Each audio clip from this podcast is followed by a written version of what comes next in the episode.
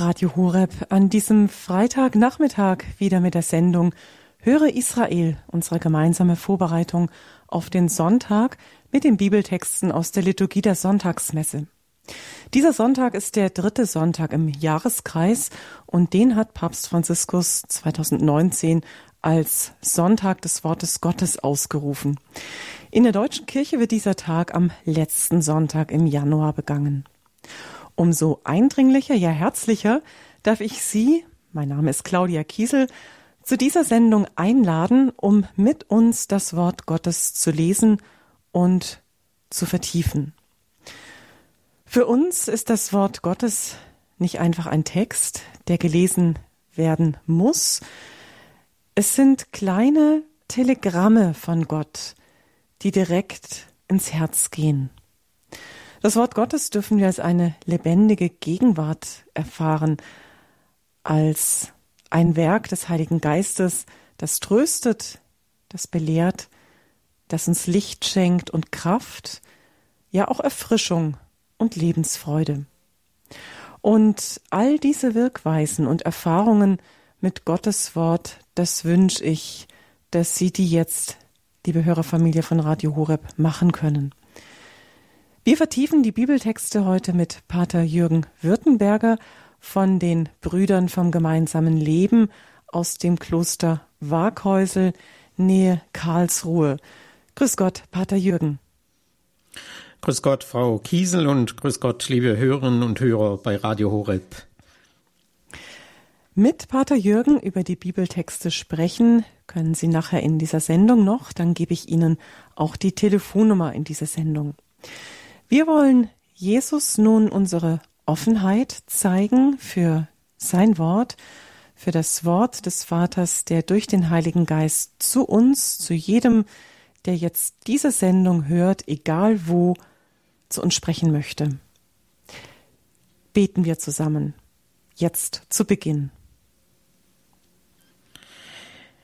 Jesus, du bist das fleischgewordene Wort Gottes, in dir spricht der Vater zu uns, spricht sich aus. In dir. So erfahren wir durch dich, Jesus, wer auch Gott für uns ist, wer für uns ist. Wir danken dir, dass du dieses Wort bist, dass du diese Botschaft bist von Gott, dass du uns offenbarst, wer Gott für uns ist. Welches Geschenk wir sind nicht allein auf Spekulation angewiesen in unserem Glauben, sondern wir haben dein Wort, du bist selber dieses Wort, dem wir begegnen dürfen. Und so bitten wir dich, mach uns jetzt einfach ganz hörend, lass uns ganz Ohr sein, schenk uns deinen Heiligen Geist, dass wir dieses Wort in rechter Weise verstehen, dass wir es wie die Eucharistie als Art und Weise deiner Gegenwart in unserem Herzen begreifen und aufnehmen und dass es uns prägt und Früchte bringt reich und uns hilft, unseren Glauben zu leben, unseren Alltag zu bestehen. Dir sei Ehre und Lobpreis jetzt und in aller Ewigkeit. Amen. Amen. Die Bibeltexte, die wir jetzt in dieser Sendung mit Ihnen lesen werden, die Texte vom Sonntag, die haben wir auch für Sie hinterlegt zum Mitlesen. Sie dürfen gerne ins Internet gehen, wenn möglich, und auf unserer Homepage horeb.org finden Sie gleich auf der Startseite dann ein, ein Bild mit einem, ich schaue gerade mal selber drauf, damit Sie es dann auch gleich finden. Da ist dann ein eine Hand abgebildet und darunter unter dem Bild das Himmelreich ist nahe, die Überschrift. Dort einfach mal draufklicken und dann finden Sie die Bibeltexte. Wir beginnen mit der ersten Lesung, die wir am Sonntag auch in der Messe hören werden. Die finden Sie im Buch Jesaja, beim Propheten Jesaja, Kapitel 8, Vers 23 und dann geht's weiter im neunten Kapitel. Wie der Herr in früherer Zeit das Land Sebulon und das Land Naphtali verachtet hat, so hat er später den Weg am Meer zu Ehren gebracht, das Land jenseits des Jordan, das Gebiet der Nationen.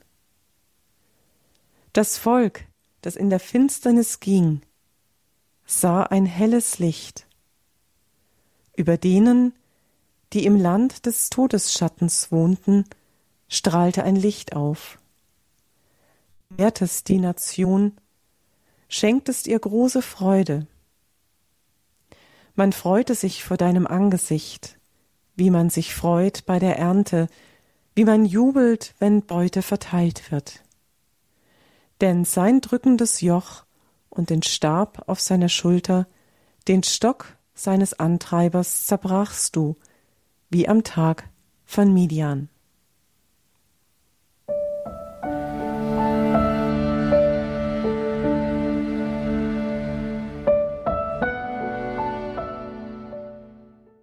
Psalm 27, den wir gerade vertont gehört haben.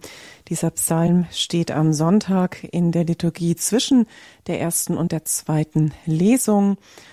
Wir kommen jetzt gleich zum Sonntagsevangelium in unserer Senderei Höre Israel.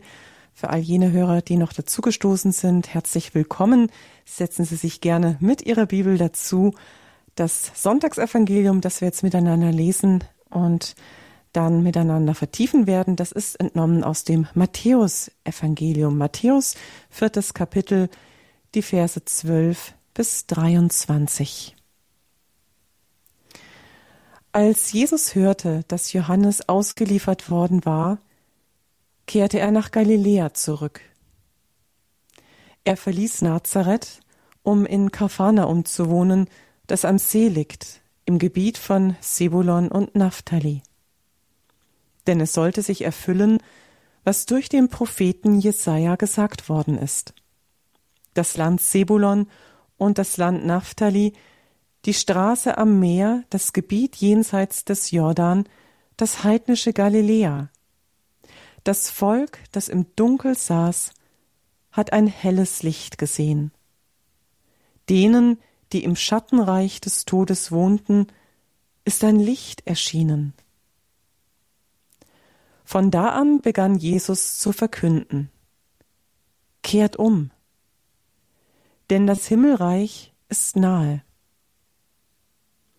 Als Jesus am See von Galiläa entlang ging, sah er zwei Brüder, Simon, genannt Petrus, und seinen Bruder Andreas. Sie warfen gerade ihr Netz in den See, denn sie waren Fischer. Da sagte er zu ihnen, Kommt her, mir nach, ich werde euch zu Menschenfischern machen. Sofort ließen sie ihre Netze liegen und folgten ihm nach. Als er weiterging, sah er zwei andere Brüder, Jakobus, den Sohn des Zebedäus, und seinen Bruder Johannes. Sie waren mit ihrem Vater Zebedäus im Boot und richteten ihre Netze her. Er rief sie, und sogleich verließen sie das Boot und ihren Vater und folgten Jesus nach. Er zog in ganz Galiläa umher, lehrte in den Synagogen, verkündete das Evangelium vom Reich und heilte im Volk alle Krankheiten und Leiden.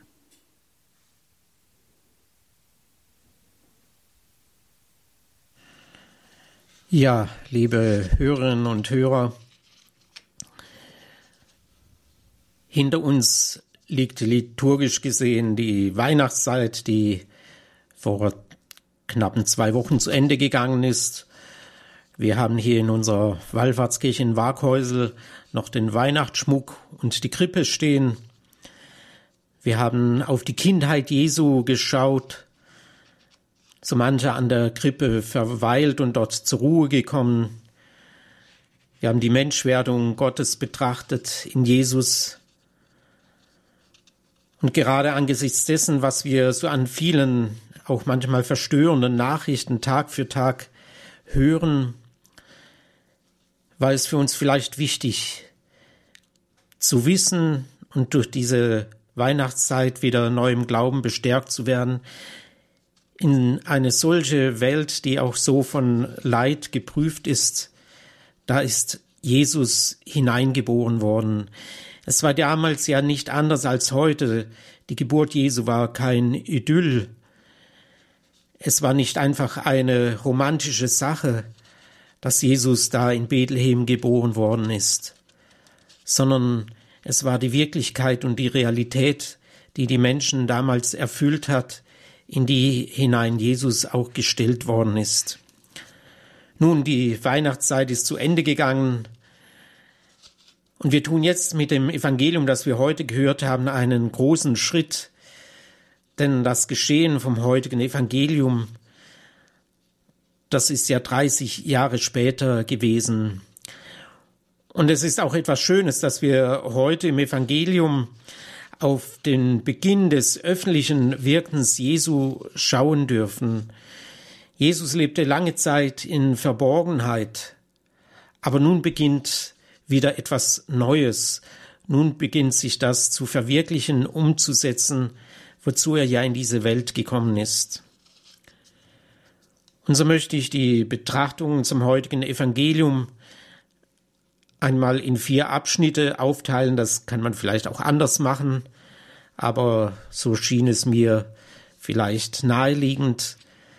Zuerst wird nochmals auf das Verhältnis Jesu zu Johannes dem Täufer Bezug genommen. Dann wird das Wirken Jesu auch Bezug nehmend auf die Lesung aus dem Buch Jesaja wird das Wirken Jesu verortet im örtlichen und im geschichtlichen Sinn, auch als Erfüllung dieser alten Prophezeiung. Dann kommt ein Satz der Verkündigung, der ersten Verkündigung Jesu, einer ganz grundlegenden Botschaft. Und schlussendlich führt das Evangelium zum Schluss zur Berufung der ersten Jünger. Also dieser erste Abschnitt nochmals das Verhältnis von Johannes den Täufer zum Beginn des öffentlichen Wirkens Jesu.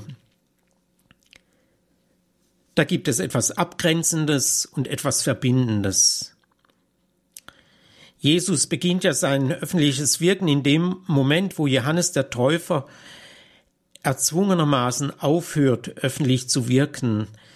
Er wird nämlich ins Gefängnis gesteckt aufgrund seiner Kritik an der Ehe von Herodes, die unrechtmäßig war, so wird er inhaftiert, im Gefängnis zum Schweigen gebracht. Sein Wirken scheint und ist zu Ende. Bis zu diesem Zeitpunkt war er der Vorläufer, der Wegbereiter für Jesus. Und erst in dem Moment, wo Johannes der Täufer seine Sendung damit auch vollendet hat, da beginnt eben das Neue. Da tritt Jesus heraus aus der Verborgenheit. Von Johannes hat es geheißen, dass er mit Wasser tauft als Zeichen der Reinigung und der Umkehr, der Abkehr von der Sünde. Das sagt Johannes der Täufer auch selber. Ich, hab, ich taufe euch nur mit Wasser. Nach mir kommt einer, der ist größer als ich und er tauft mit Heiligem Geist. Und dieser, der da nach Johannes dem Täufer kommt, Jesus, er bringt Gott selbst in seiner Person und im Heiligen Geist. Johannes war für dieses Geschehen in Anführungszeichen nur ein Wegbereiter. Da ist nun die Abgrenzung. Jesus folgt dem Johannes, der seine Sendung getan hat. Aber gerade das ist für mich auch wieder beeindruckend, wie Johannes der Täufer vor seiner Gefangennahme, quasi nach seinem bedeutenden Auftreten am Jordan bei der Taufe, wahrgenommen von der Bevölkerung und der führenden religiösen Schicht des Volkes, von denen freilich mehr ablehnend und kritisch, wie Johannes hinter Jesus zurücktreten kann. Nach mir kommt einer, der ist größer als ich. Ich bin es nicht wert, ihm die Schuhe aufzuschnüren. Er muss wachsen, ich aber abnehmen. Was ist das für eine Haltung? Heute wollen Menschen im Rampenlicht stehen, Karriere machen, gerade auch wenn sie große Verantwortung haben. Suchen sie die Anerkennung, ohne die sie vielleicht auch ihren Dienst, ihre Aufgabe nicht bewältigen können. Aber hier Johannes der Täufer, er weiß, was seine Sendung war und was die Sendung Jesu ist. Er weiß, was er zu tun hatte und wo nun seine Grenzen ist. Und er gibt dem Größeren den Freiraum. Er tritt zurück. Ein wirklich tiefes Empfinden in Johannes dem Täufer über seine Sendung und die Sendung Jesu.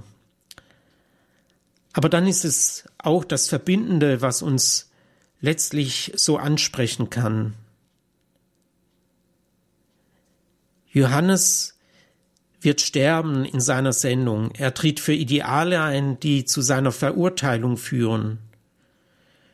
Mit seinem Leben bezahlt er für das, was Gottes Wille ausmacht wofür er Johannes einsteht, den Willen Gottes zu leben. Und letztlich ist genau das, was ihn mit Jesus verbindet, wie es auch Jesus später ergehen wird. Johannes als Prophet, als der letzte Prophet, Jesus als der Heiland, der Begründer des neuen Bundes. Beide verbindet eine tiefe Sendung, ein tiefes Schicksal. Beide werden ihr Leben geben für ihre Sendung.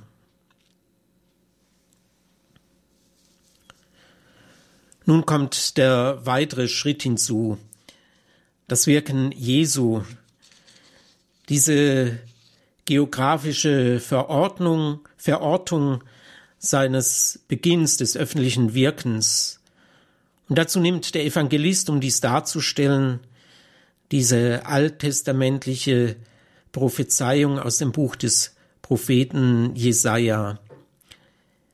Da heißt es, Jesus verließ Nazareth, um in Kapharnaum zu wohnen, am See, im Gebiet von Sebulon und Naphtali. Kapharnaum gehörte eben zu dieser Region Naphtali. Sebulon und Naphtali Sie machten diese Region Galiläa aus.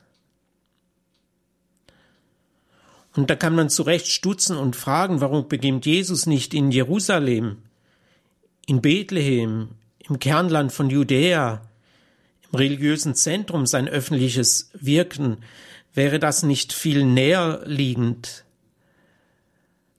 Warum tut er das in Galiläa? wäre er nicht viel schneller mit seiner Verkündigung dort angelangt, wo er hin will. Und dann tut er das in einer Region, Sebulon, Naphtali, Galiläa, die eigentlich verrufen waren. Sie galten als unrein, als Heidenland. Das heidnische Galiläa heißt es.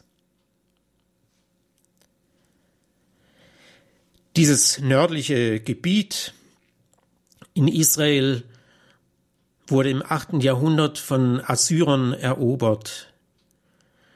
Die Bevölkerung wurde dabei teilweise nach Assyrien verschleppt. Die Zurückgebliebenen vermischten sich mit heidnischen Siedlern und galten deshalb als unrein. Du Galiläa, das fast, war fast wie ein Schimpfwort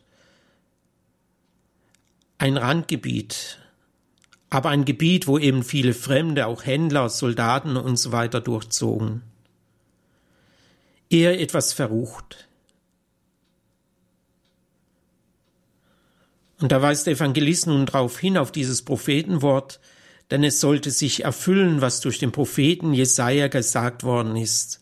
Sebulon, Naphtali, das heidnische Galiläa, das Volk, das im Dunkeln lebte, hat ein helles Licht gesehen. Denen, die im Schattenreich des Todes wohnten, ist ein Licht erschienen. Jesus ist mit seinem Beginn und öffentlichen Wirken letztlich die Antwort auf die Geschichte und die Berufung des Volkes Israel, auf alle Erwartungen, die mit der Verheißung um den Kommen des Messias an das Volk verbunden war. Und indem Jesus sein Wirken im heidnischen Gebiet beginnt, zeigt er in diesem Moment schon, die Erfüllung geht weit über das hinaus, als dass sein Kommen nur an das Volk Israel gerichtet gewesen wäre. Alle sollen von seiner Botschaft Kenntnis erhalten. Alle sollen daran Anteil erhalten und die Zugangsmöglichkeit zum Heil. Und wie oft haben wir in den biblischen Texten gehört, wie sich Jesus den Samaritern zuwendet, dem heidnischen Hauptmann, der aussätzlich Geheilte, der aus Samaria war. Die Sendung Jesu möchte also alle umfassen und beginnt dort, wo andere dunkel sehen. Das heidnische Galiläa, das Land von Sebulon und Naphtali,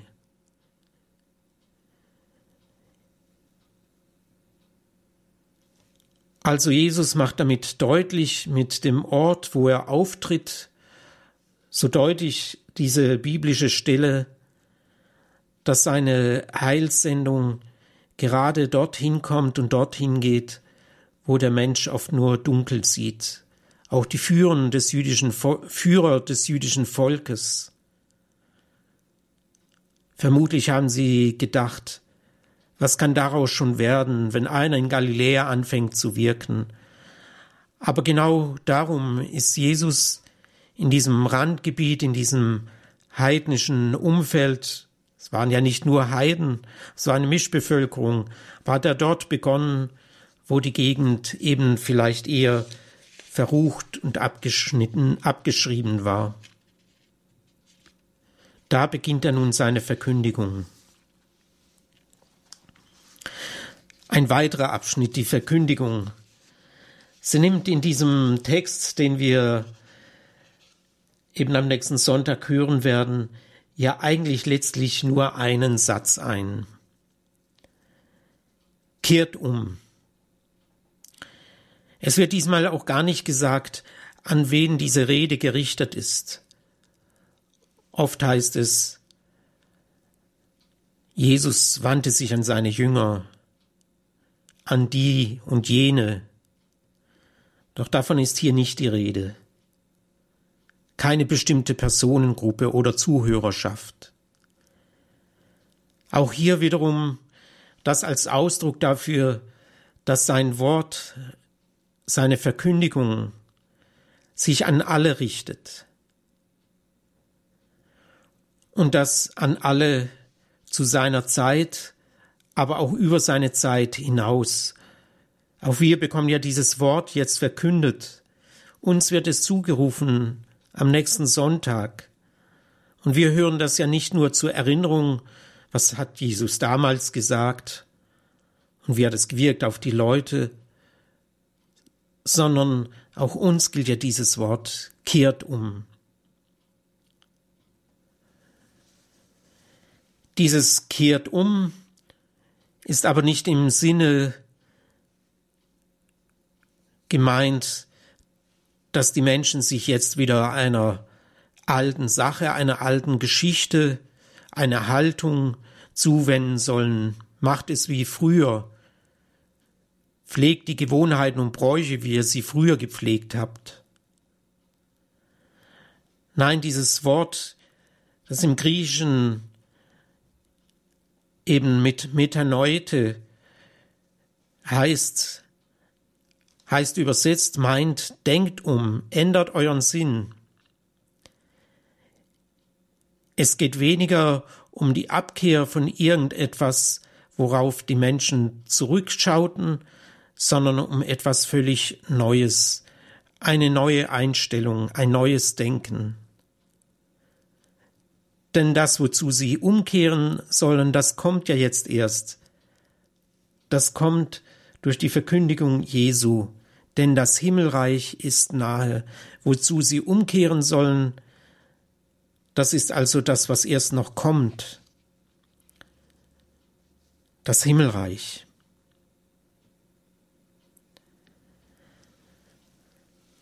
Das Himmelreich ist unter anderem auch eine Gesellschaft, wo das verwirklicht ist, was Gott gelebt haben möchte und wie Jesus es uns vorlebt.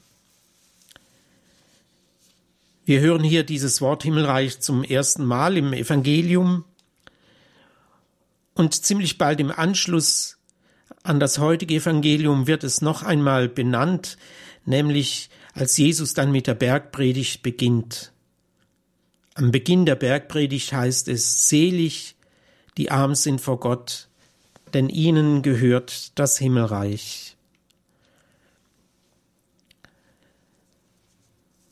Wie beginnt Jesus aber nun, und das ist der weitere Abschnitt, das Himmelreich zu verwirklichen? Wie gesagt, diese erste Verkündigung Jesu war so knapp und so präzise. Kehrt um, denn das Himmelreich ist nahe. Das ist nicht die Verkündigung irgendeiner Doktrin, wie die Verfassung eines Manifestes. Es ist keine Propagandaveranstaltung für das, was er vorhat. Jesus macht auch keine Stellenausschreibung für seinen Machtapparat, den er eben nicht aufbauen will, aber wie man das heute vielleicht machen würde, wenn jemand ein Reich errichten will, für etwas kämpft, Ende mit Gewalt, wie wir das auch erleben. Es ist etwas ganz Neues.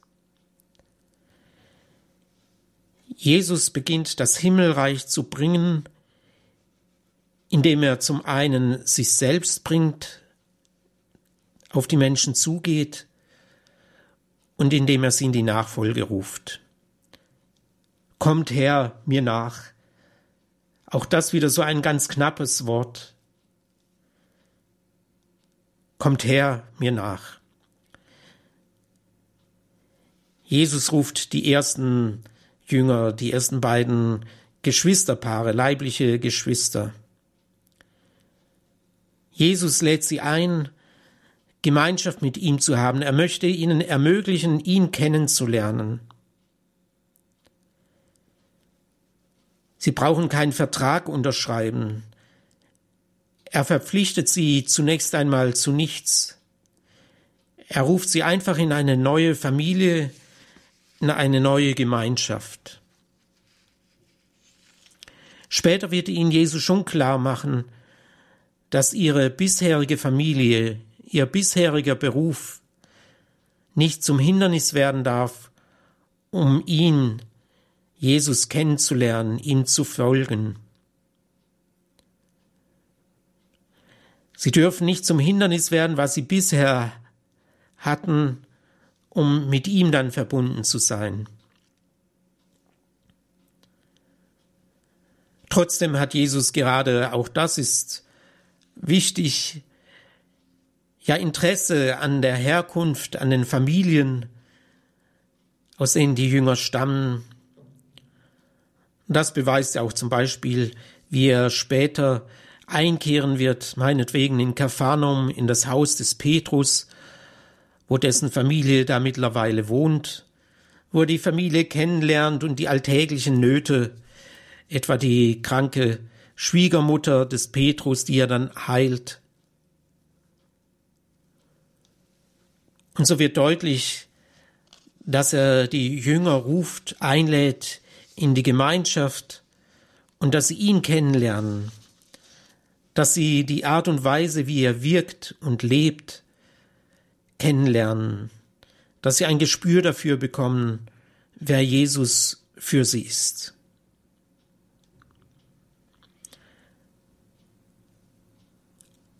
Aus welcher Gesellschaft ruft Jesus seine Jünger heraus? einfach aus der Gesellschaft, die er da am See Genezareth vorfindet und antrifft. Petrus und Andreas, Jakobus und Johannes. Das waren Fischer, einfache Leute, nicht ein Kreis von Intellektuellen und Hochstudierten, nicht Leute mit großen Beziehungen, durchaus aber Leute, die sich eben ansprechen ließen, auch religiös, Menschen, die ein Verlangen hatten, ihrem Leben eine neue Ausrichtung, eine neue Deutung zu geben. Und vor allem, weil sie vom religiösen Zentrum in Jerusalem vielleicht auch abgeschnitten zurückgesetzt waren, sich die Frage stellten, haben wir für Gott eine Bedeutung? Ist unser Leben wichtig für ihn?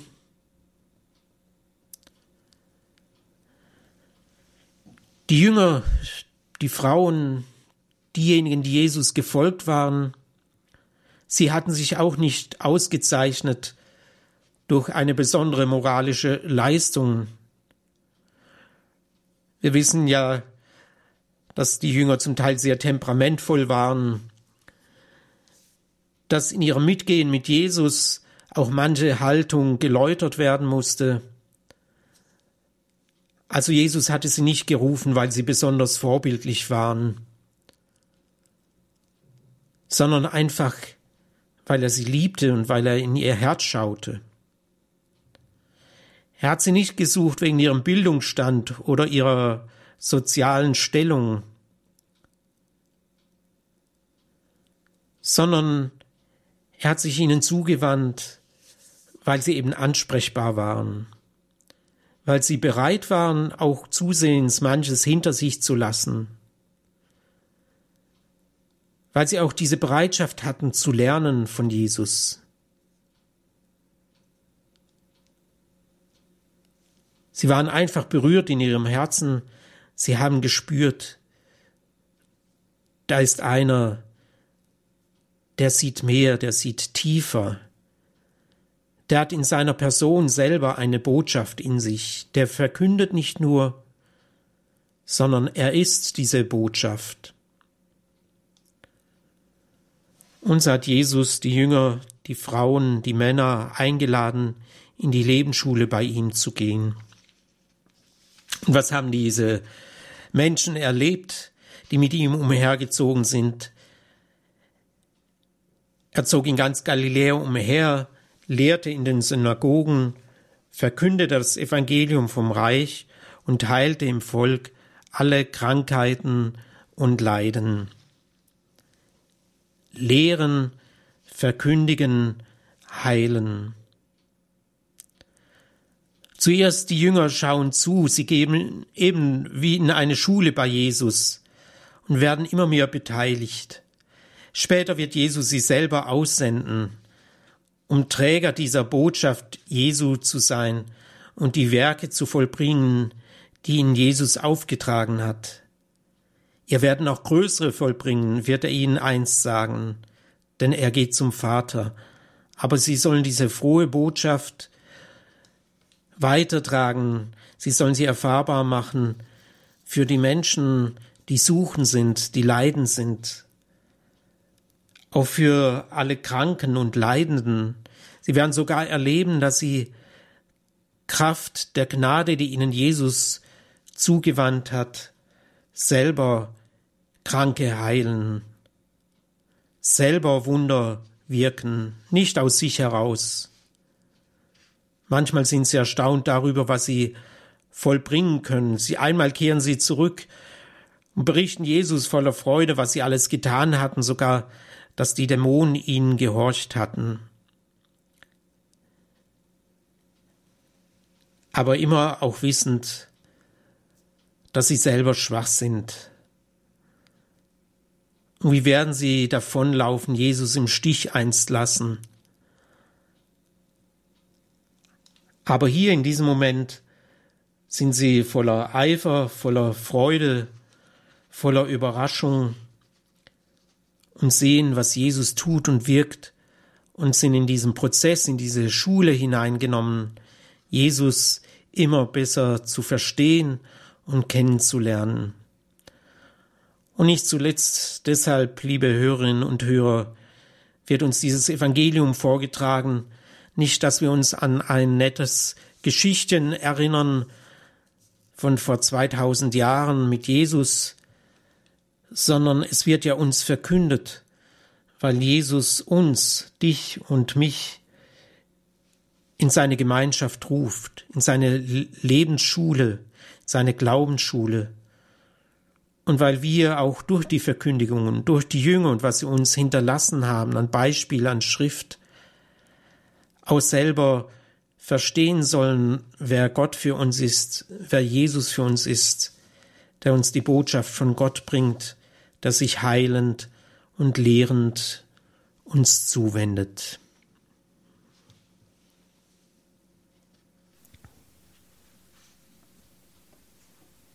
Soweit die vertiefenden Gedanken zu den verschiedenen liturgischen Bibeltexten, die wir dann noch am Sonntag in der Sonntagsmesse hören. Herzlichen Dank Ihnen erstmal, Pater Jürgen, für Ihre vielfältigen Gedanken, die Sie uns zur Lesung und zum Evangelium mitgeben.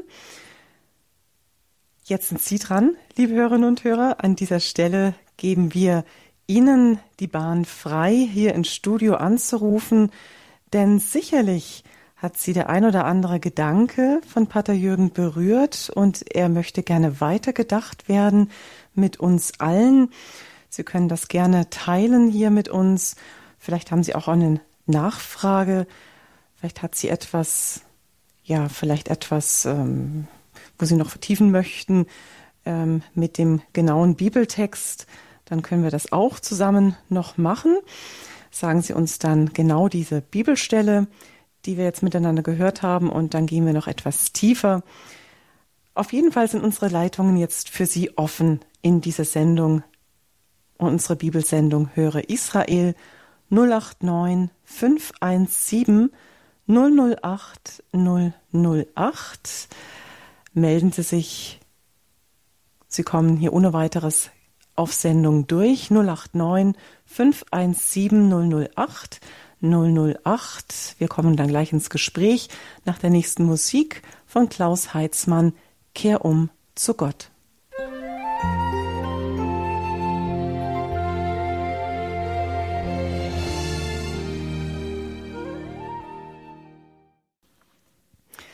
Die Möglichkeit gibt es noch in unserer Bibelsendung anzurufen, mitzureden auch mit unserem Sendungsgast über das Gehörte noch zu sprechen, Pater Jürgen Württemberger aus dem Kloster Waghäusel. Pater Jürgen, Sie sagten auch, ähm, ich möchte gerade vielleicht dieses Thema Ruf, dieses Rufen Jesu noch vertiefen. Man hat so den Eindruck, dass Jesus vielleicht in unserer Sprache von jetzt gesprochen, in den Sprachen der Liebe, die auch überall so verbreitet sind, diese Bücher von Gary Chapman, als ob er diese Sprachen der Liebe perfekt beherrscht und jeden genau dort trifft, wo er getroffen werden kann, wo er offen ist auch für den Ruf Gottes. Das sieht man auch jetzt bei den, bei den Jüngern, die er ruft. Ähm, in diesen Bibelstellen, da kommt ein Rufen und ein sofortiges Verlassen von allem. Das heißt, ähm, dass er genau doch diese Stelle getroffen hat, in, in den Jüngern, in denen sie getroffen werden konnten, um wirklich sofort alles zu verlassen. Ist Jesus derjenige, der, der genau bei jedem diese Stelle trifft und eigentlich darauf antwortet ähm, oder darauf wartet, dass der Mensch dann eine Antwort früher oder später findet? die sofort gelingt uns ja nicht immer. Ja, ich äh, denke, ähm, Sie haben das äh, gut formuliert. Ja, ähm, ich erinnere mich auch an eine Begebenheit aus meiner eigenen Berufungsgeschichte ähm, zu meiner Ordensgemeinschaft, zu meinem Ordenseintritt. Ähm, ich komme von einem kleinen Dorf und ähm, will mal sagen, ich hatte noch nicht so viele religiösen Erfahrungen gemacht. Und eines Tages haben mich ähm, von diesem zukünftigen Orden, dem ich dann eben beigetreten, den Brüdern vom gemeinsamen Leben. Das Kloster war nicht so weit weg von meiner Heimat. Plötzlich stand, es war nach Weihnachten, zwei Mitbrüder da und ähm, sie hatten mich lose kennengelernt, äh, einfach dadurch, dass ich äh, dort im Kloster schon hier und da mal die Messe besucht hatte. Aber es war noch kein richtiger Kontakt entstanden. Und weil ich auch noch nicht so viele religiöse Erfahrungen gemacht hatten, hatte, war das für mich, naja, ich war noch äh, Jugendlicher, auch äh, gar nicht so leicht, irgendwo Anschluss zu finden, wo auch sich die Interessen vielleicht äh, kreuzen und so weiter und so fort. Aber dann standen diese beiden Mitbrüder da und brachten mir nach Weihnachten ein Geschenk, suchten mich zu Hause auf und ich war so perplex, dass sie mich gleichsam durch diese wenigen Male, in denen ich äh, den Gottesdienst dort besucht hatte, äh, und Kontakt suchte, dass sie mich so quasi registriert und aufgenommen hatten in ihr Denken, dass sie dann sich die Zeit nahmen um, äh, um mich zu besuchen, mir ein Geschenk zu bringen. Gut, ich denke, es war vielleicht bei Ihnen irgendwie die Absicht, mich auch auf Sie aufmerksam zu machen.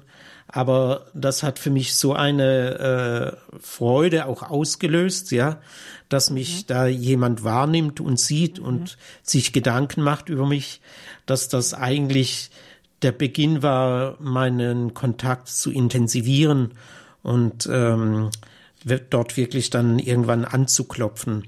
Und ich denke, dass Jesus gerade der ist, der auch äh, spürt, äh, was die Menschen brauchen.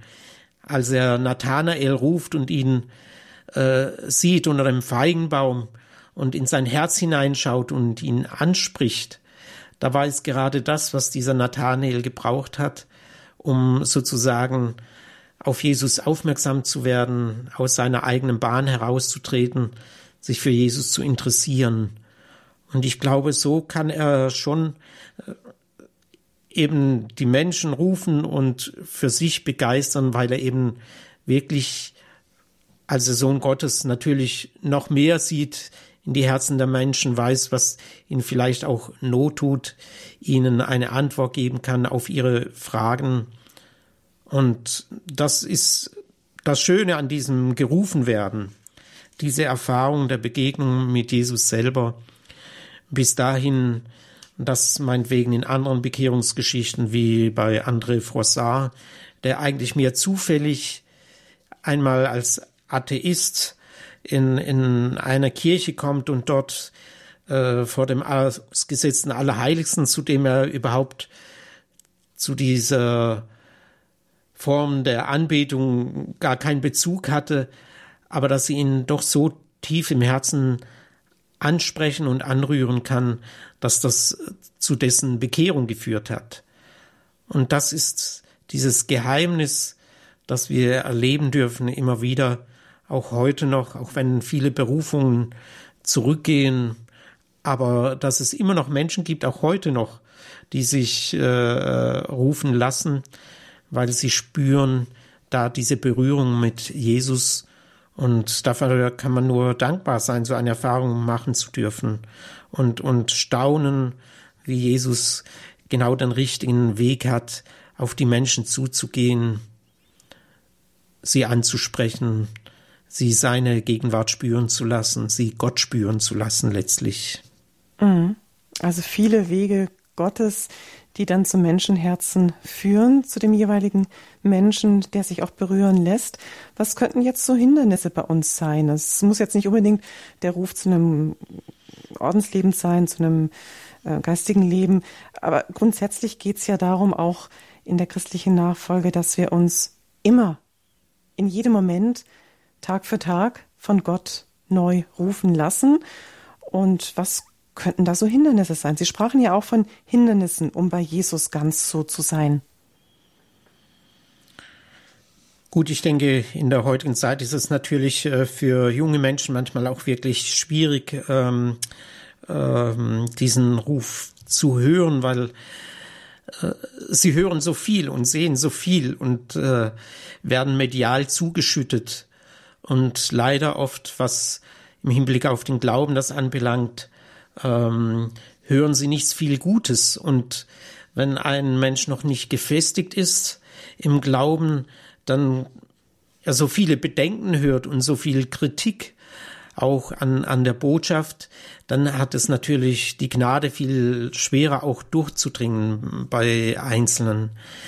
Das ist, ähm, das spüren wir ja auch bei uns gerade auch in Deutschland, ja. Mhm. Ähm, wie ich glaube nicht, dass es, äh, dass die Menschen heute weniger dazu geeignet sind, äh, äh, berufen zu werden, ganz und gar nicht. Aber äh, dieser Ruf muss gehört werden und äh, muss irgendwie durchdringen können. Und das ist heute eben bei dem, was an Angeboten auf Menschen eindringt, die ganzen Stimmen, die sie hören, äh, nicht mehr ganz leicht, dass das auch geschehen kann. Viele Verunsicherungen, äh, macht das Sinn, ja, und viele Bedenken, die an junge Menschen herangetragen werden, bis dahin, dass ich selber auch erlebt habe, dass ähm, äh, Menschen, von denen ich glaubt, also Einzelne, von denen ich im Innersten gedacht habe, wow, der ist, der wäre so geeignet für einen Weg, auch meinetwegen Priester zu werden, aber wo dann sogar aus der eigenen Familie so viele Bedenken geäußert wurden, dass letztlich es nicht zu einer Entscheidung kommen konnte. Gut, ich meine, jeder äh, junge Mensch oder auch ältere Mensch, der, der einen Ruf verspürt, es muss irgendwie geprüft werden und er muss selber abwägen und aber prinzipiell glaube ich, dass äh, Gott heute auch unserem Land genug Berufung geben könnte und es genug Berufene geben würden, wenn die Botschaft klarer rüberkommen könnte. Auch schon das Problem, dass wenn ein junger Mensch heute in einer Stadt irgendwo lebt und vielleicht diesen Ruf spürt, äh, wo haben sie noch Möglichkeiten, meinetwegen auch berufenen, ich sage jetzt nicht nur Priester, aber eben auch zu begegnen, wo haben die wirklich noch Zeit oder nehmen sich Zeit, dann sich mit solchen jungen Menschen wirklich auseinanderzusetzen, dass die in diesen Berufenen auch, äh, wo der, Funke überspringen könnte. Mhm. Es ist ja heute mittlerweile auch äh, ganz schwierig dann zu sagen, äh, wenn, wenn so jemand mal ein geistliches Gespräch suchen würde mit einem Priester, wo erreicht er jemand, ja, wo findet er offene äh, äh, Pfarrhaustüren, wo kann er Berufenen, eben auch anderen Berufenen begegnen. Mhm. Ja, sicherlich also ein Ort. Das sind sicher Schwierigkeiten, ja. Ja, sicherlich ein Ort auch ähm, bei Ihnen und Ihren Mitbrüdern, ähm, die Sie bestimmt auch gut ähm, ja die Tür öffnen können für anklopfende, suchende junge Menschen oder Menschen, die ähm, auch einen Ruf prüfen möchten. Es gibt schon Anlaufstellen, wie gesagt, ähm, genau, man ja. muss die Augen und Ohren offen halten. Ähm, ganz herzlichen Dank Ihnen, Pater Jürgen. Vielleicht auch noch dir, was ist mir ja gerade auch gekommen, da wir ja nächste Woche dann auch bei Ihnen Radioexerzitien hier bei Radio Horeb übertragen werden. Mit Pfarrer Die Freude am Evangelium ist dann das Thema, vielleicht auch für den einen oder anderen, der diese ja innere, dieses innere Anklopfen spürt, ähm, sich Zeit zu nehmen und einfach mit dazuzusetzen, vielleicht auch übers Radio bei den Radioexerzitien und dann nochmal tiefer hinzuhören, was Gott tun möchte. Das war Höre Israel, unsere Vorbereitung auf den Sonntag, den dritten Sonntag im Jahreskreis, der Sonntag des Wortes Gottes. Pater Jürgen Württemberger aus dem Kloster Waghäusel hat die erste Lesung aus dem Buch Jesaja und das Evangelium aus Matthäus mit uns vertieft. Es ging um Nachfolge, Berufung, Gottesreich, Himmelreich. Von unserer Nachfolge, unserem Ja, von unserem sofort hinter ihm hergehen, hängt das Heil vieler anderer auch ab, die wir fischen sollen. Das vielleicht auch im Hinterkopf. Sprechen Sie doch Son am Sonntag mal mit Kirchenbesuchern, Freunden oder Familienmitgliedern. Sprechen Sie über das Wort Gottes. Geben Sie auch diese Sendung gerne im Podcast an andere weiter. Sagen Sie, was Ihnen bei den Texten aufgegangen ist, was Sie verstanden haben. Leben Sie mit dem Wort Gottes. Kommen Sie durch das Wort Gottes mit Gott auch ins Gespräch, das heißt miteinander beten. Das tun wir jetzt auch gleich am Ende der Sendung. Die Bibeltexte können Sie bei Radio Horeb am Sonntag nochmal hören, wenn wir mit Ihnen die Eucharistie feiern, hier bei Radio Horeb Sonntag um 9.30 Uhr, um halb zehn mit Papst Franziskus. Radio Horeb überträgt die Heilige Messe zum Wort Gottes Sonntag mit Papst Franziskus um 9.30 Uhr. Betend wollen wir diese Sendung jetzt auch beschließen. Ich darf mich schon von allen verabschieden, allen Hörern einen schönen Sonntag. Behüt Sie Gott, sagt Claudia Kiesel. Und jetzt folgt noch Gebet und Segen mit Pater Jürgen. Ja, vielleicht darf ich noch wegen den Exerzitien eben mit Pfarrer Winfried Abel sagen, das fiel mir jetzt so ein, wo Sie das wo drauf hingewiesen haben. Also ich durfte vor über 30, 35 Jahren äh, Pfarrer Winfried Abel schon in Exerzitien erleben, die er uns in Vorbereitung auf unsere Profess gegeben hat. Und ich weiß, dass er so einer war mit seinem Charisma, der mich auf jeden Fall ganz stark bestärkt hat, auch äh, auf dem Weg der Berufen, der wirklich die Freude geweckt hat, auch am Evangelium und das Interesse daran. Und dafür bin ich sehr dankbar, dass er auch so ein Vermittler war, ein Verkünder dieser frohen Botschaft. Und insofern, Sie können ja die Hörerinnen und Hörer diese Exerzitien übers Radio mitverfolgen, kann ich nur dazu werben. Ja. Und so möchte ich beten. Herr Jesus Christus, wir danken dir für dein Wirken unter uns, für deinen Ruf, den du an die Jünger damals hast ergehen lassen, an alle Menschen, dass sie so, diese Berufenen, auch die Ersten zu Übermittler deiner frohen Botschaft geworden sind, dass wir heute noch aus ihrem Wort leben, für dieses Geschenk. Nimm unseren Dank entgegen und segne jetzt alle, die über das Radio mit uns verbunden sind. Segne alle, die du rufst, auch in einen kirchlichen Dienst, in einen geistlichen Dienst. Bestärke sie, schenke ihnen deinen Heiligen Geist. Lass sie Zeugen für deine Botschaft werden, auch in unserer Zeit, und schenke dieser Welt deinen Frieden, ohne den wir nicht leben und bestehen können. Und so segne sie und euch alle, die jetzt mit uns verbunden sind, der gütige Gott, der Vater und der Sohn und der Heilige Geist. Amen.